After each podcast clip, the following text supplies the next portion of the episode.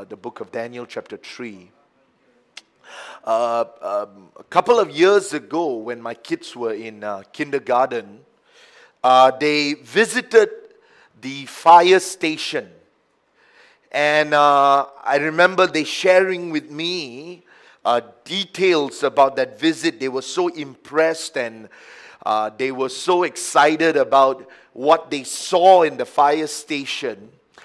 And um, how many know that when you're a firefighter, you don't run from fire, in fact, you run towards fire.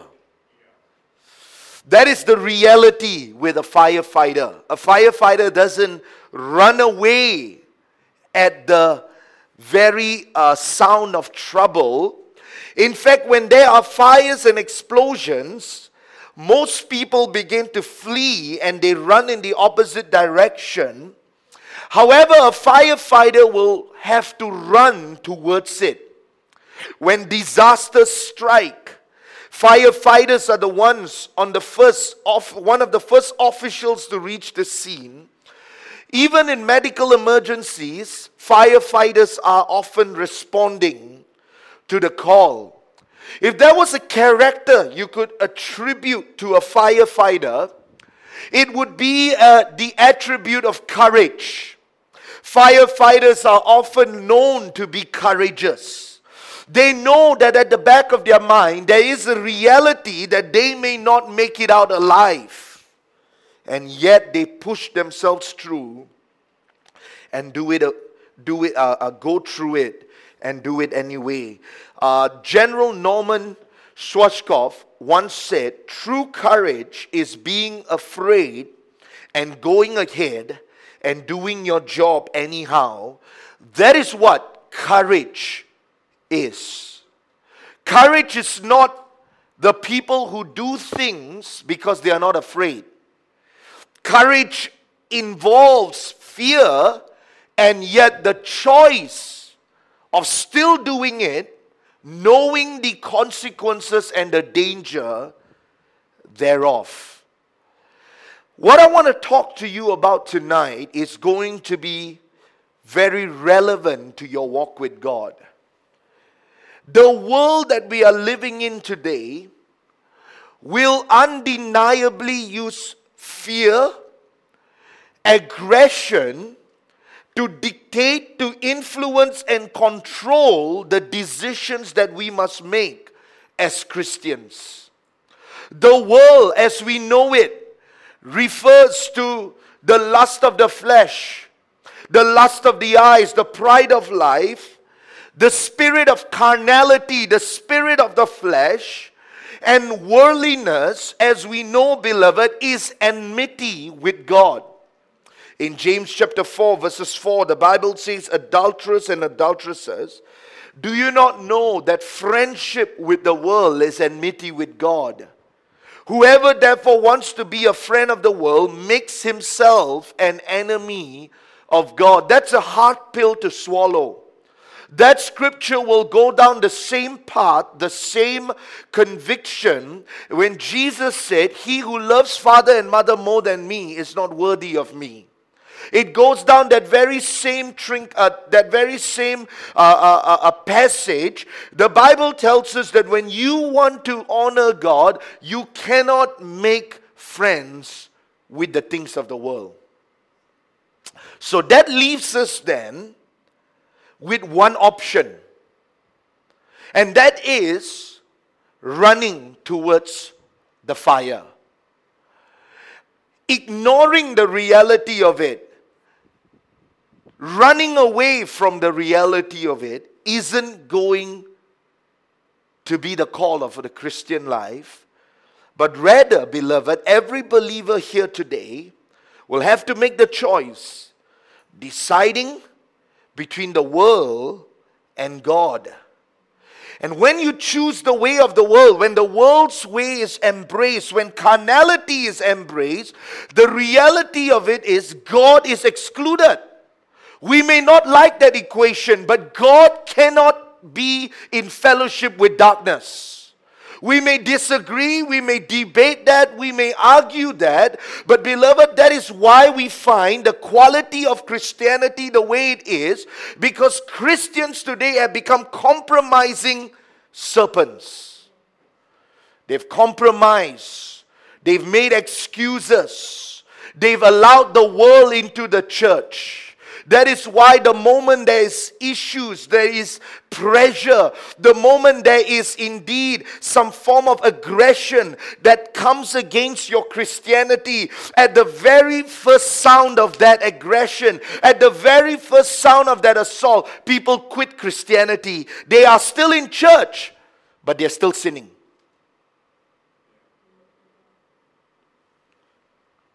And God says, You cannot you cannot mingle worldliness with godliness.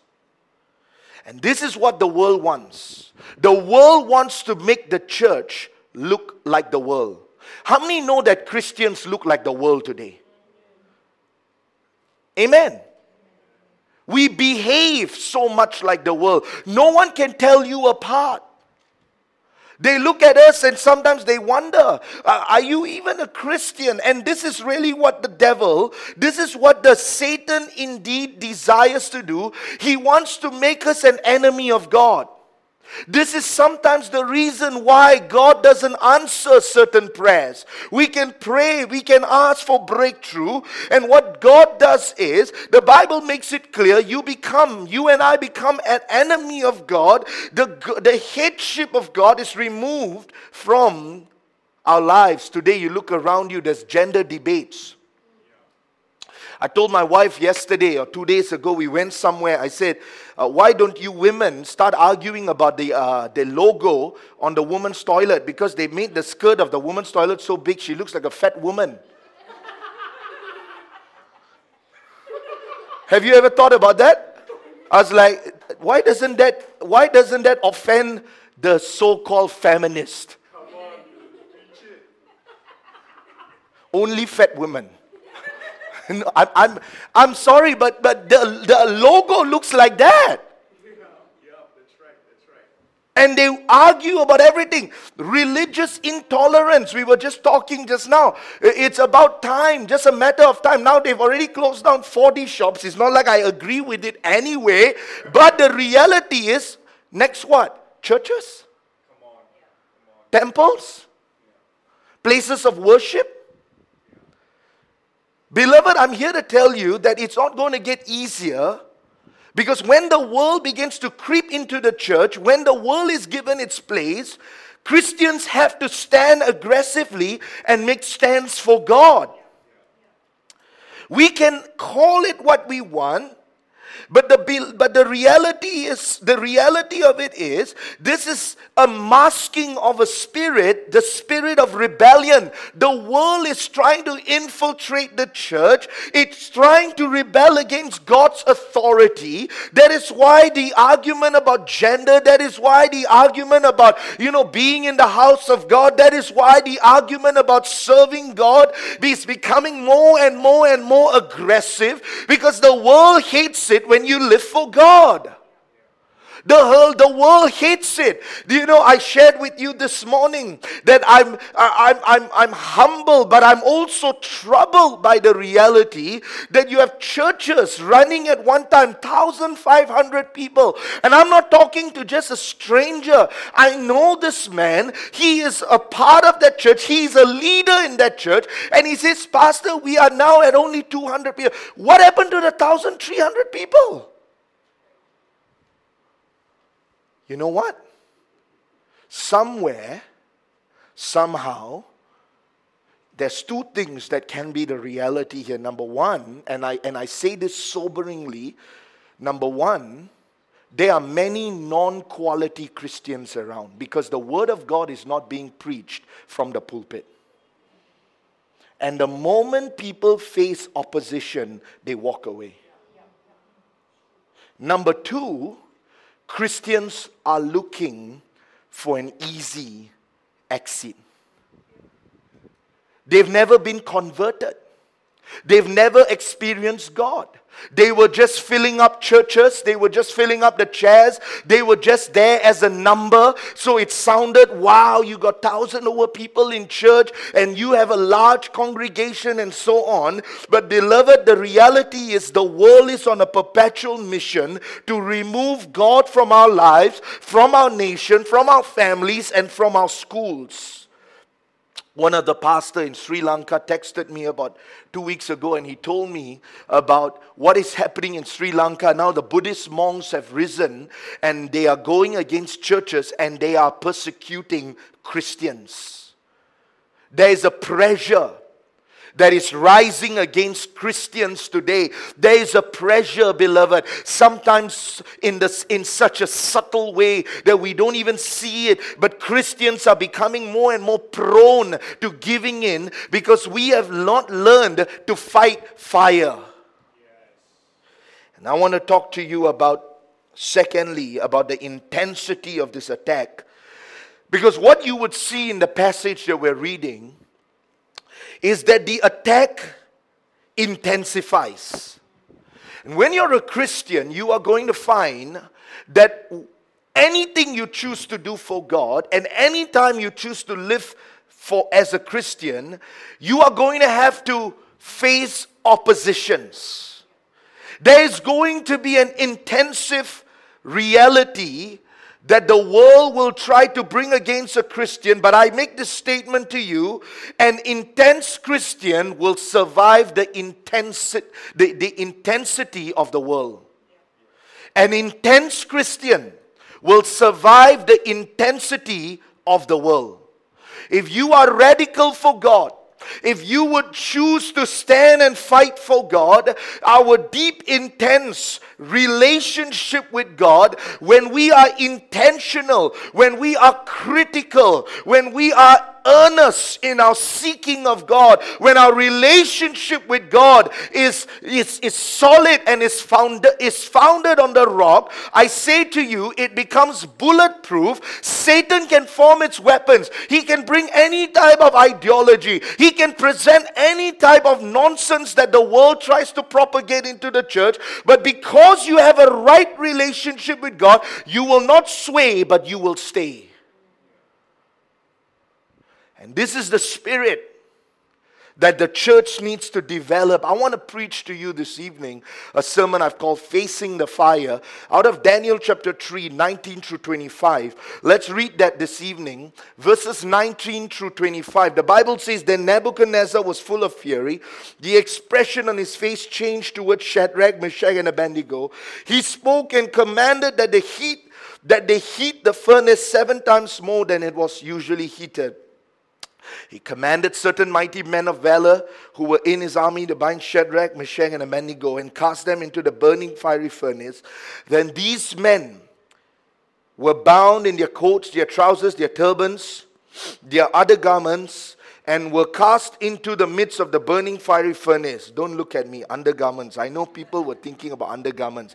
Anyway, therefore, because the king's command was urgent, and the furnace exceedingly hot.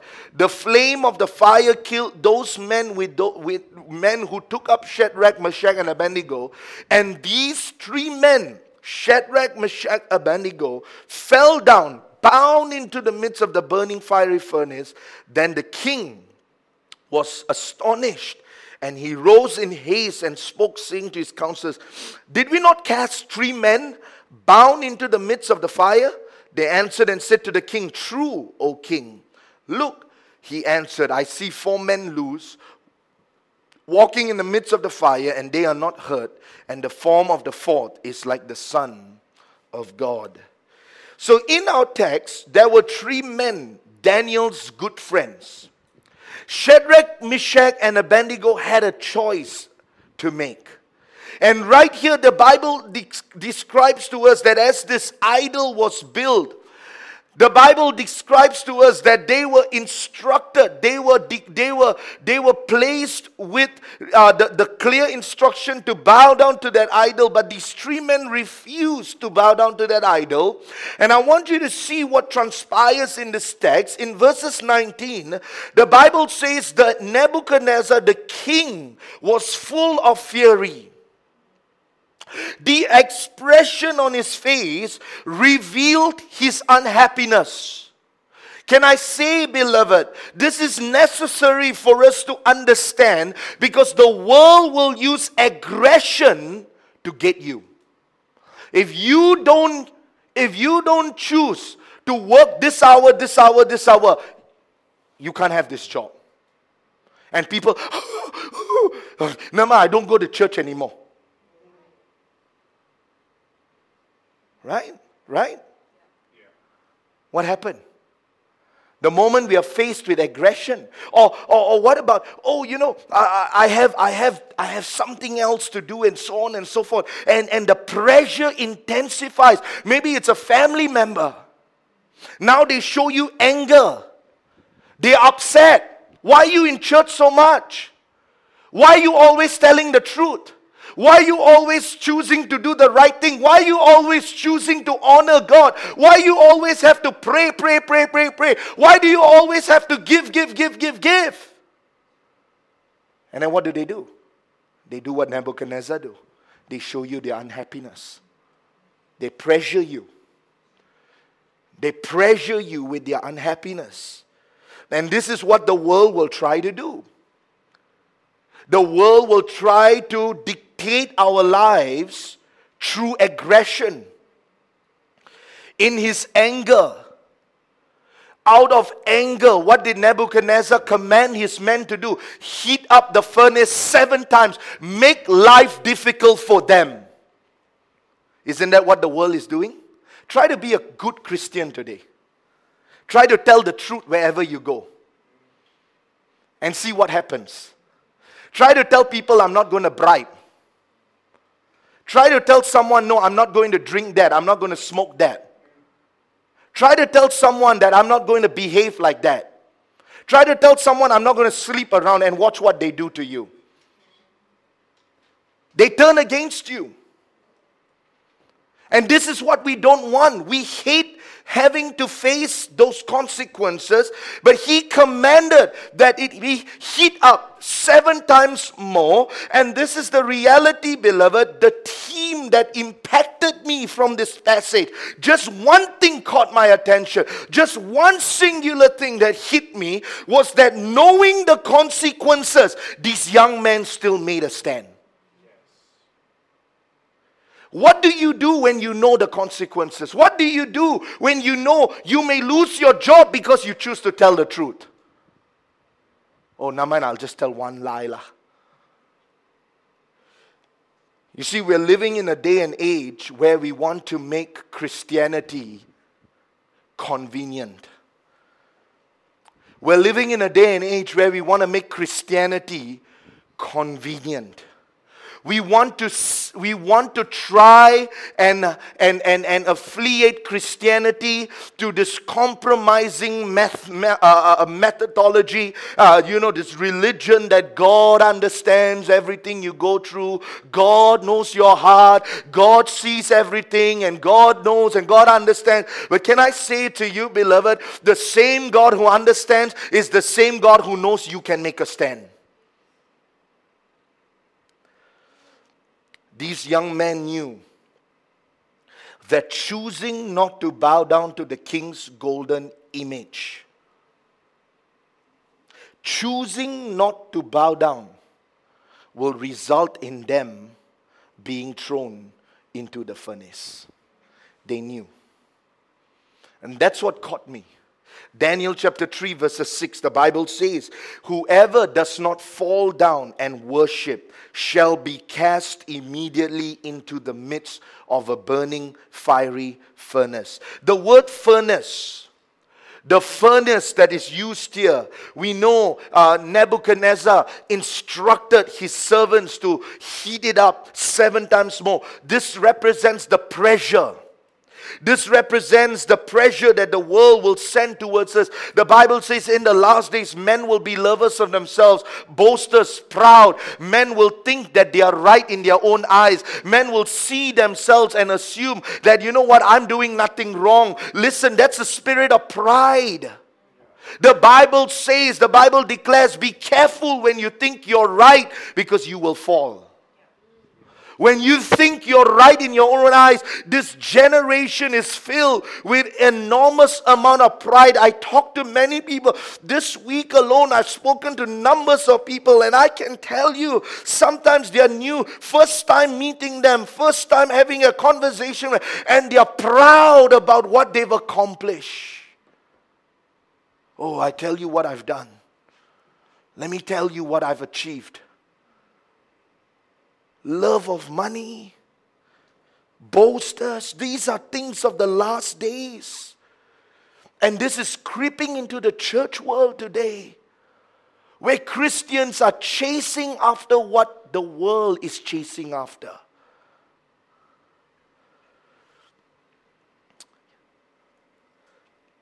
Let me say to you, it will only get harder. If you're going to compromise in your Christianity, I'll say to you, the Bible says in the book of Matthew, if you don't confess me before God, before the people, I will not confess you before my Father. So it, it, it doesn't, oh, I'm a Christian.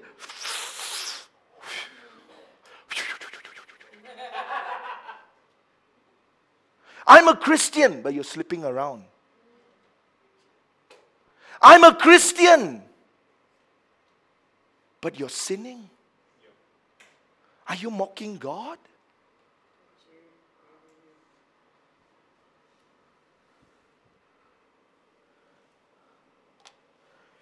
Can confess God with your mouth. I preached this morning, but God sees the intent of the heart. God doesn't see the outside. Oh, we can praise Him. But God saw beyond that, remember? God saw beyond that. God saw, no, no, no, no, no, no. You, you can praise me.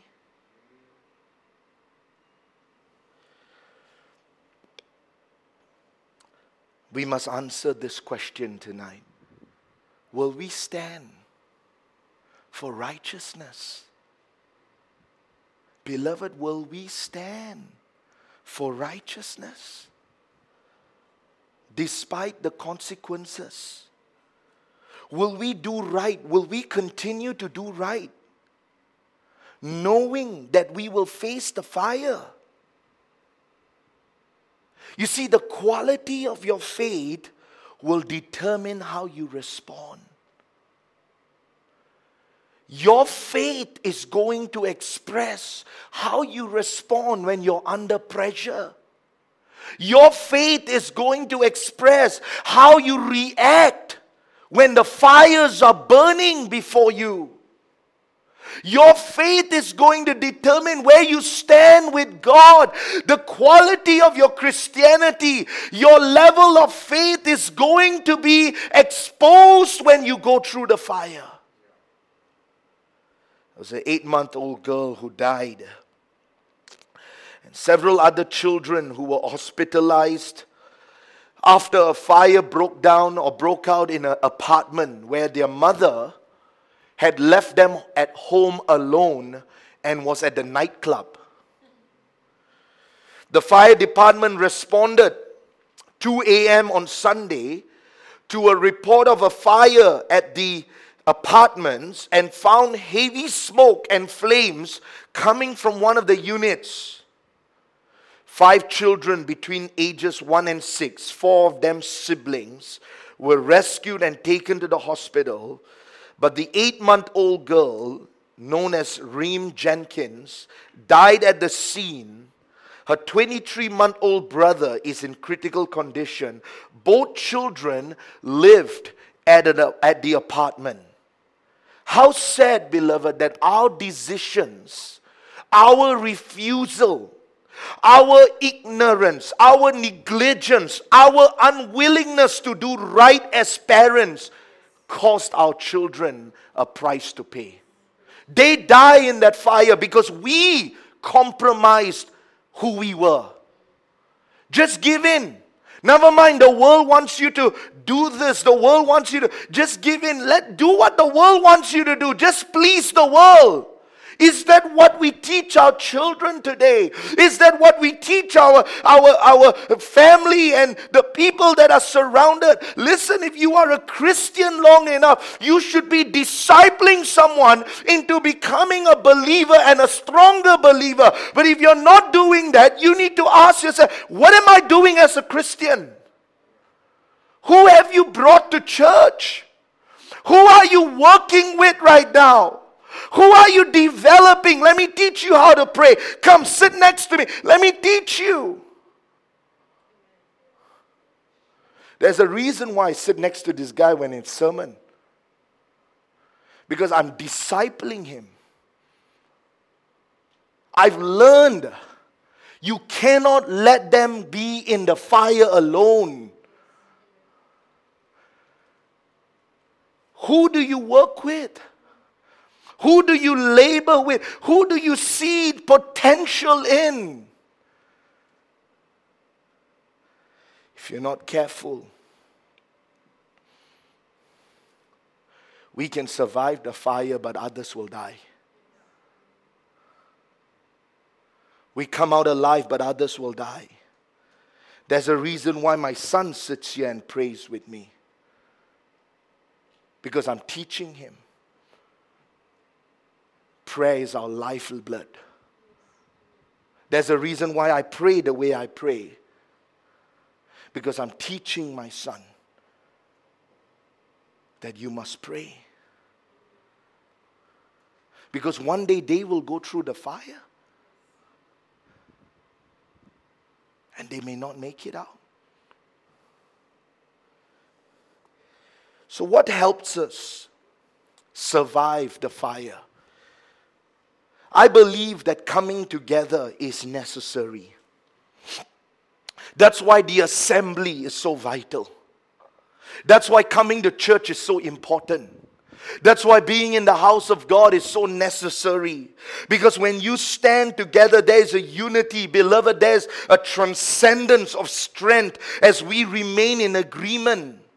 The mighty men of valor in this passage bind them Listen to me. The Bible says in verses 21 Then these men were bound in their coats, their trousers, their turbans, and their other garments, and were cast into the midst of the burning fiery furnace. Why? Why, beloved, do we see the reality of what's happening here and how does that relate to us? I believe God has a reason for placing that in Scripture because as the mighty men of valor bound them, our text doesn't suggest that the men who were present stepped out and said, Oh, oh, oh, we're not with them. Remember, Shadrach, Meshach, and Abednego were taken in.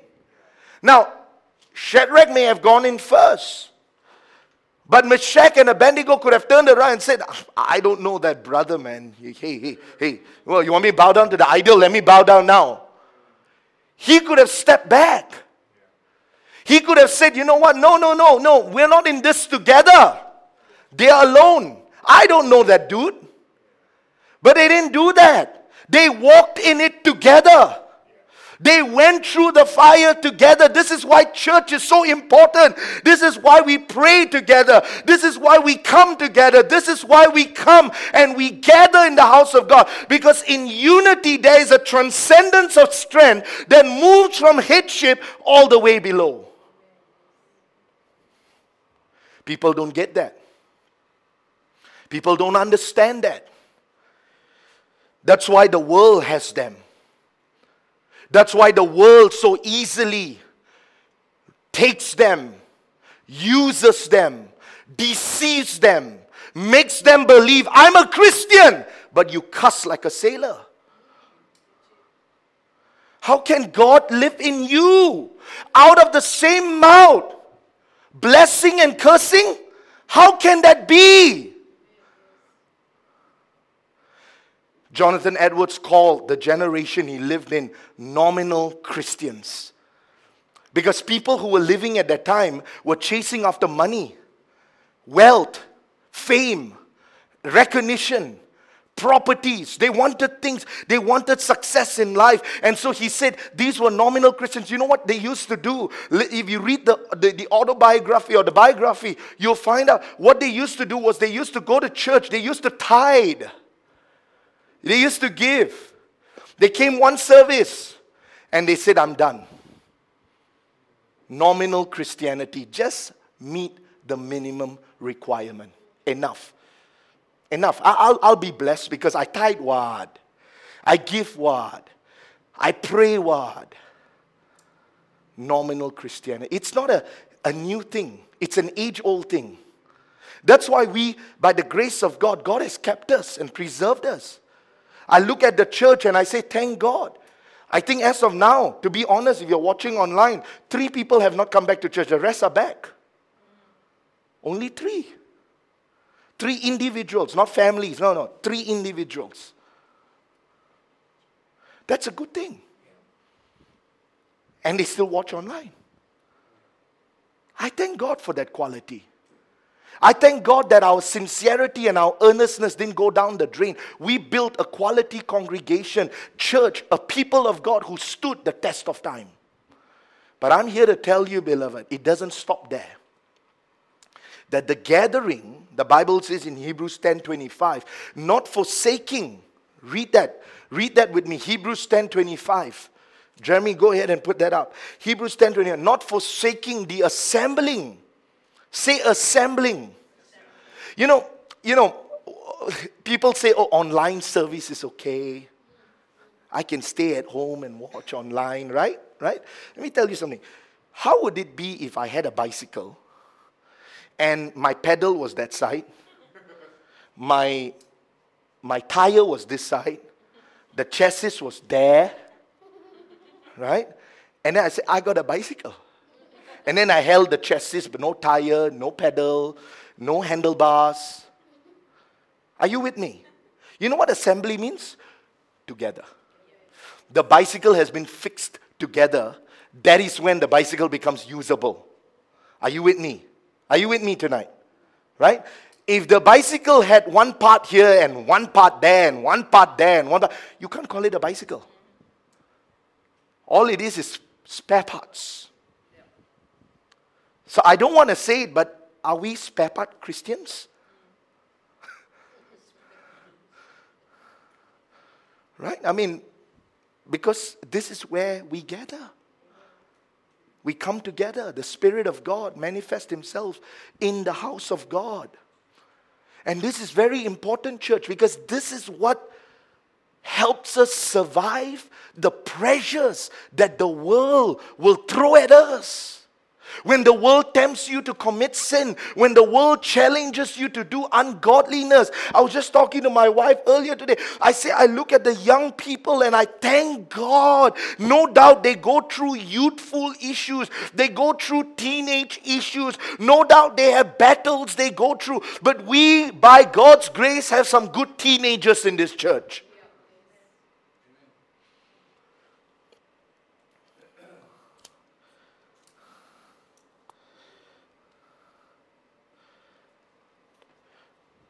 You look at the past year, two years, three years back, there were, there were people who, who, who would stand on stage and sing songs and worship lead. You remember the guy who wrote the song, uh, Oh Praise the Name? Marty Stimson, Marty Sampson, right? Such a powerful song. But you know what? He backslid went to the world.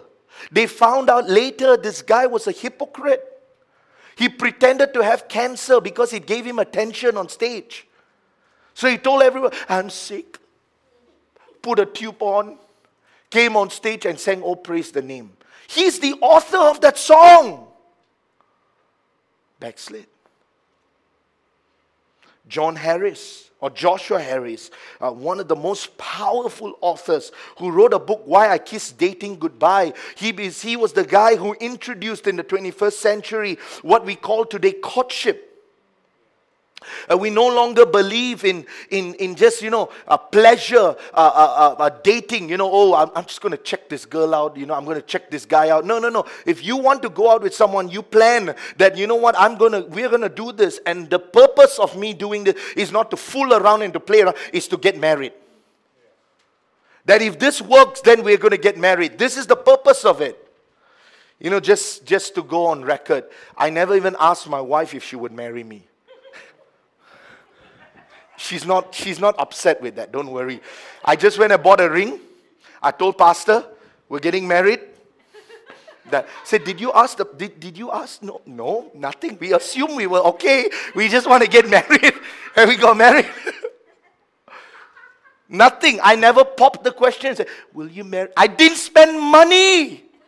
Having a big fiasco, you know, a banner, will you marry me? And then get a friend. Nothing.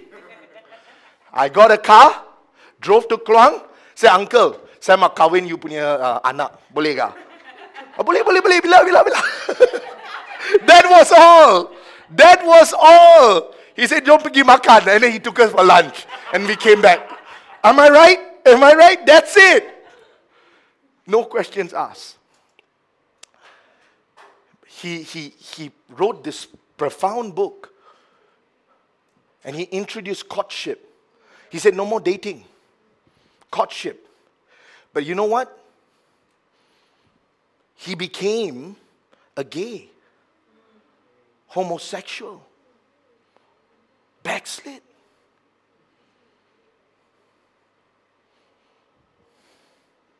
Justin Bieber came out, oh, you know, I'm a Christian now. Have you listened to his songs recently? Sick. And you say you're a Christian? The song has lust all over it. Kanye West.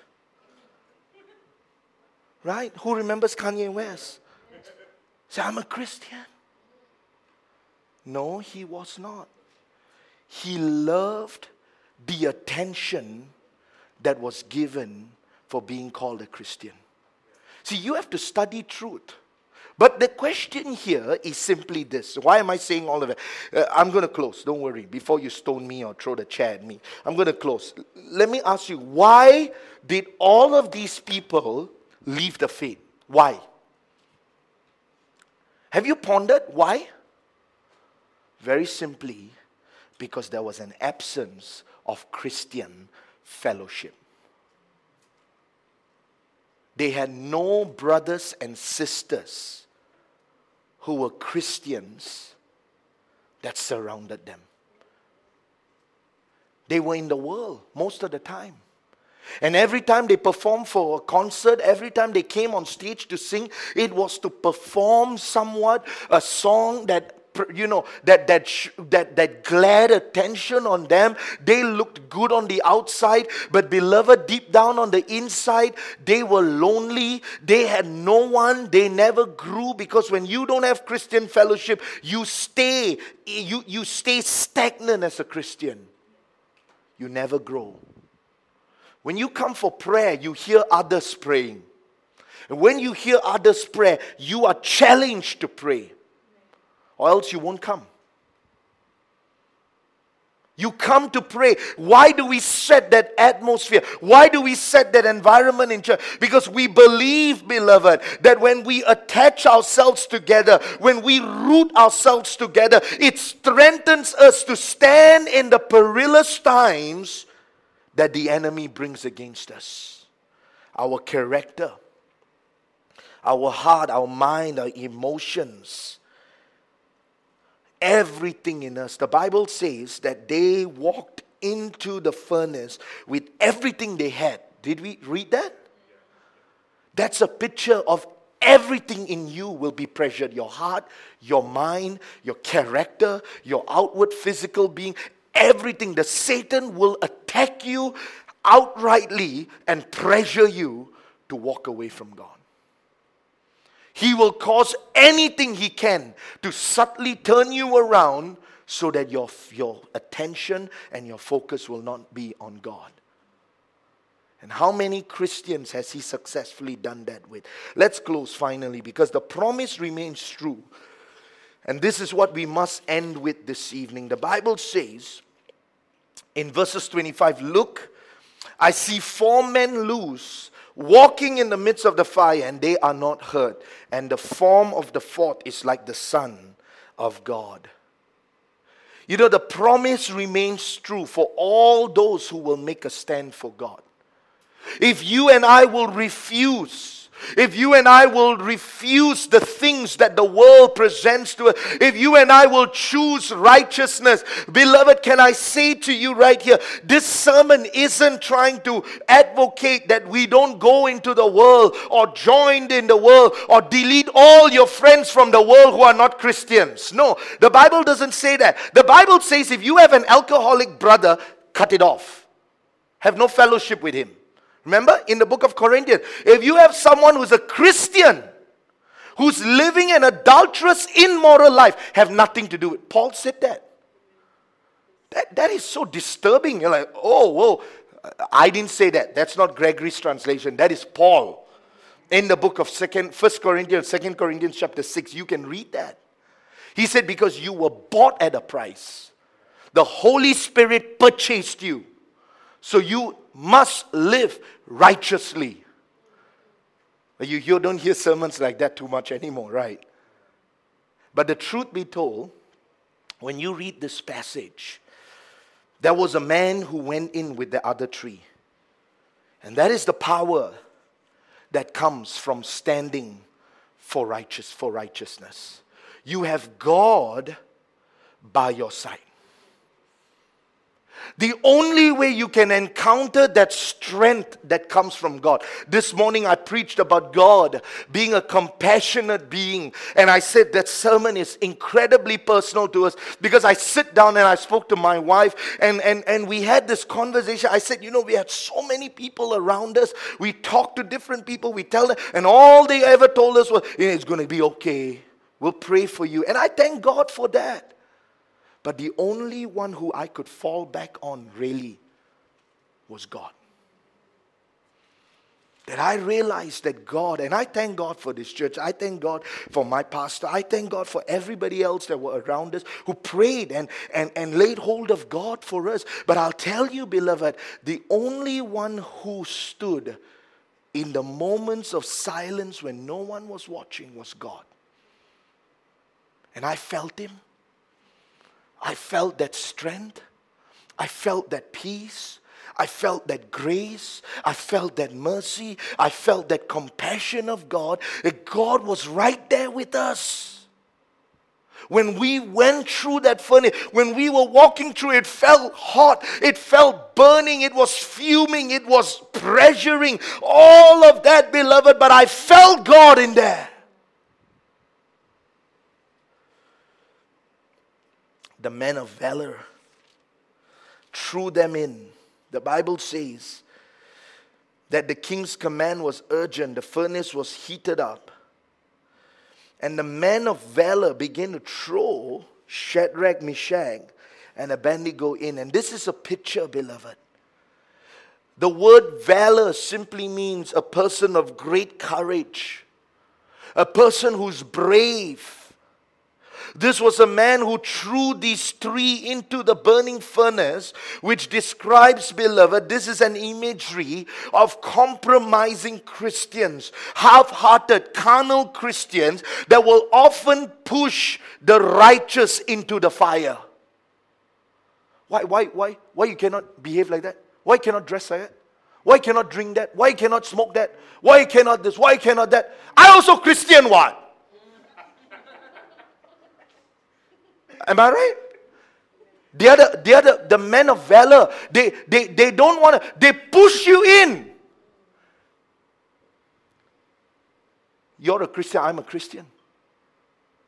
It seems that they don't respect someone's conviction. These men, I call them carnal Christians. Because as they were there, the Bible tells us that they were to bow down and yet pledge their allegiance to the God of this world and throw the other Christians into the fire. They survived. Shadrach, Meshach, and Abednego survived the fire at the surprise of the king, the Bible says. What was so powerful about this passage is that the king sees what happens and the salvation of the king is attributed to the stands that these Christian men made. Can I say that again? The salvation of the king. The king would have not come to salvation if these three men said, Okay, okay, okay, okay, okay, okay, okay, I bow down one time now. Just one time I bow down. It's okay, it's okay, it's okay. What is one bowing down going to do? You know, Brother Moses was a, I shared about him this morning, uh, uh, uh, but you know, he, he said as a GM on, on one of the uh, uh, uh, Japanese companies, and he was, he was a man, he was a decision maker. You know anything about Moses, he was a decision maker. He gave people in this church, there was someone who was coming to church, gave, gave her a job because he was in the position to, to place people where they needed to be. He was a blessing. But I remember when he went to Thailand, he was sitting in the limo. They, they took all their staffs in, and every one of these GMs got their own vehicle. They said he was sitting on the back seat. And everyone who passed that idol had to bow down. But he said, I'm not going to do it. He was a man who stood for righteousness. I remember when his daughter got married, y'all were there. He said, No alcohol. Because he says, We want to celebrate that was his stand. Was he pressured? Oh, yes. Yes. Was he challenged? Oh, yes. But I tell you what, he ran the race, he finished the race, and he was a righteous man.